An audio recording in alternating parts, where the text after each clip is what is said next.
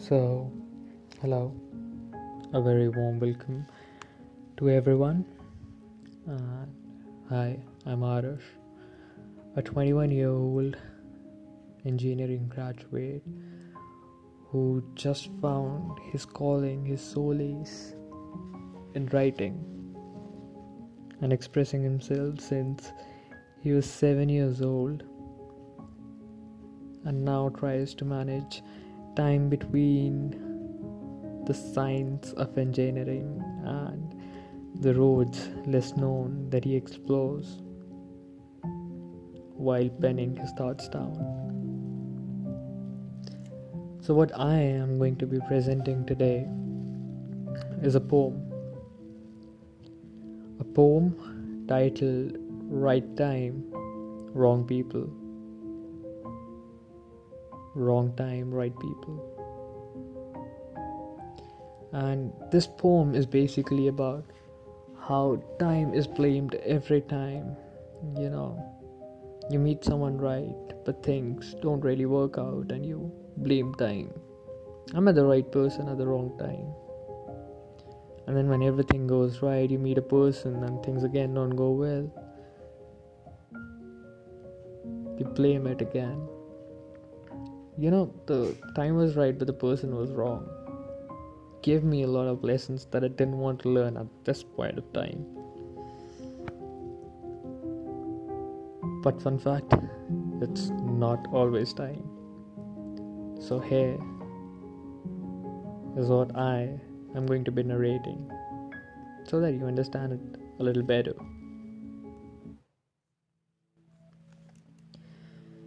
The people you meet at the wrong time are just the wrong people. The people you meet at the wrong time are just the wrong people. You never meet the right people at the wrong time. It's something I once read. But then I think I had a knack. A knack for meeting the right people at the wrong time. Time when it was right for me, or I guess when I was right at that time. But then, my sunsets had faded shades, now like the painter forgot to take his time.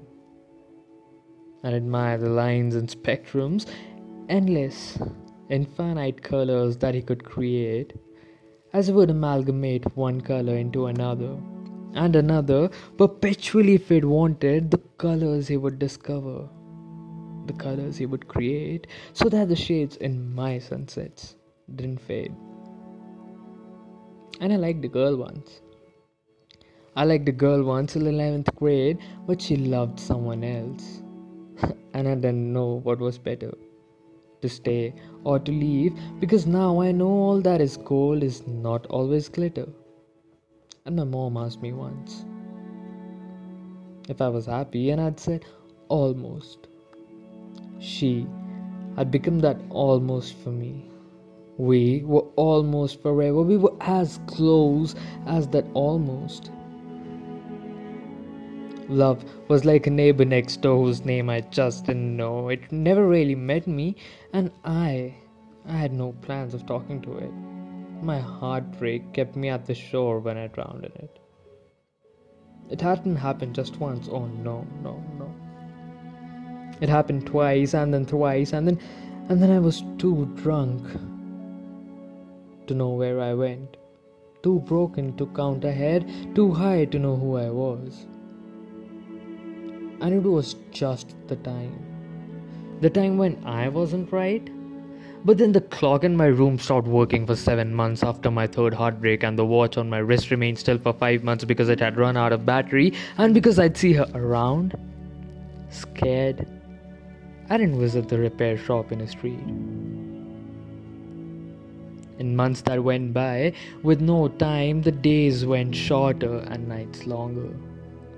The days warmer, the nights colder, and I didn't know of time in which it happened. I didn't. But summer had gone and here was winter. I wrote the autumn away over coffees with my next door neighbor before it went away, saying, It's not the right time. And so when I sat in the patio adoring the clouds on a snowy day.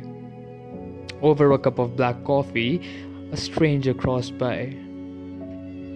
Blonde hair, blush pink lips, an irresistible smile, and hazel eyes, she asked me the time. She asked me the time, and the watch on my wrist wasn't working. It hadn't been working for five months now, so she said, You never meet the right people at the wrong time. Sometimes you don't know the time because you don't let that dimension exist for you. Sometimes you just meet the right people and the time becomes right to be with them. And so now, when we have talked of time, there's a significance. We humans are the most significant beings that inhibit that inhabit the earth but in this ever growing vast expanse of the universe when you zoom in on the planet that we're living in you realize how much of an insignificant being we are. We're as insignificant as the microbials in my tongue that i don't see with my naked eye by wee bunch of insignificance. Try, try that every meeting between us is a significant one. So, the piece I'm going to present now is about how two insignificants try. Is how about one insignificant being tries to make meeting significant to himself to the other insignificant that he's going to meet. And so, here it is. I looked around everywhere for happiness. I looked around everywhere for happiness on the streets with Christmas decorations and faces that smiled back at me even if they didn't know me. In the waves of acquaintances that greeted me in the secluded homes at times, the cracked and falling walls of this old colonial tea stall under the library at other times, sharing spaces with strangers while I had my tea with a cigarette. And then I got to know about this fun fact. This fun fact there was hormones in my body that were responsible for my happiness. And there's an eclipse tomorrow the earth when we are engulfed in the shadow the moon casts. And how I learned we're still humans. Still humans, an insignificant fraction in the universe that holds us or we reside in. Like the microbials in my tongue, I don't know about and I don't see with my naked eye because they're insignificant. And when the planets and stars and satellites can't cross paths, they come across each other at times, and we're humans. Why can't I? Why can't I come across you in this lifetime, even though it's a wait? A long one compared to us, but but there always is a but. But do you realize in the space time how it happens for them? They come running around the orbits to meet each other, steal a glance, overshadow them, embracing them and their shadows. A union happening in space. And the space I shared with strangers in the tea stall under the library. Where I heard how a lover just met his lady for the last time and wept. And I heard there's a poet still asked himself how he met someone he thought he never would. Shocked, amused, confused.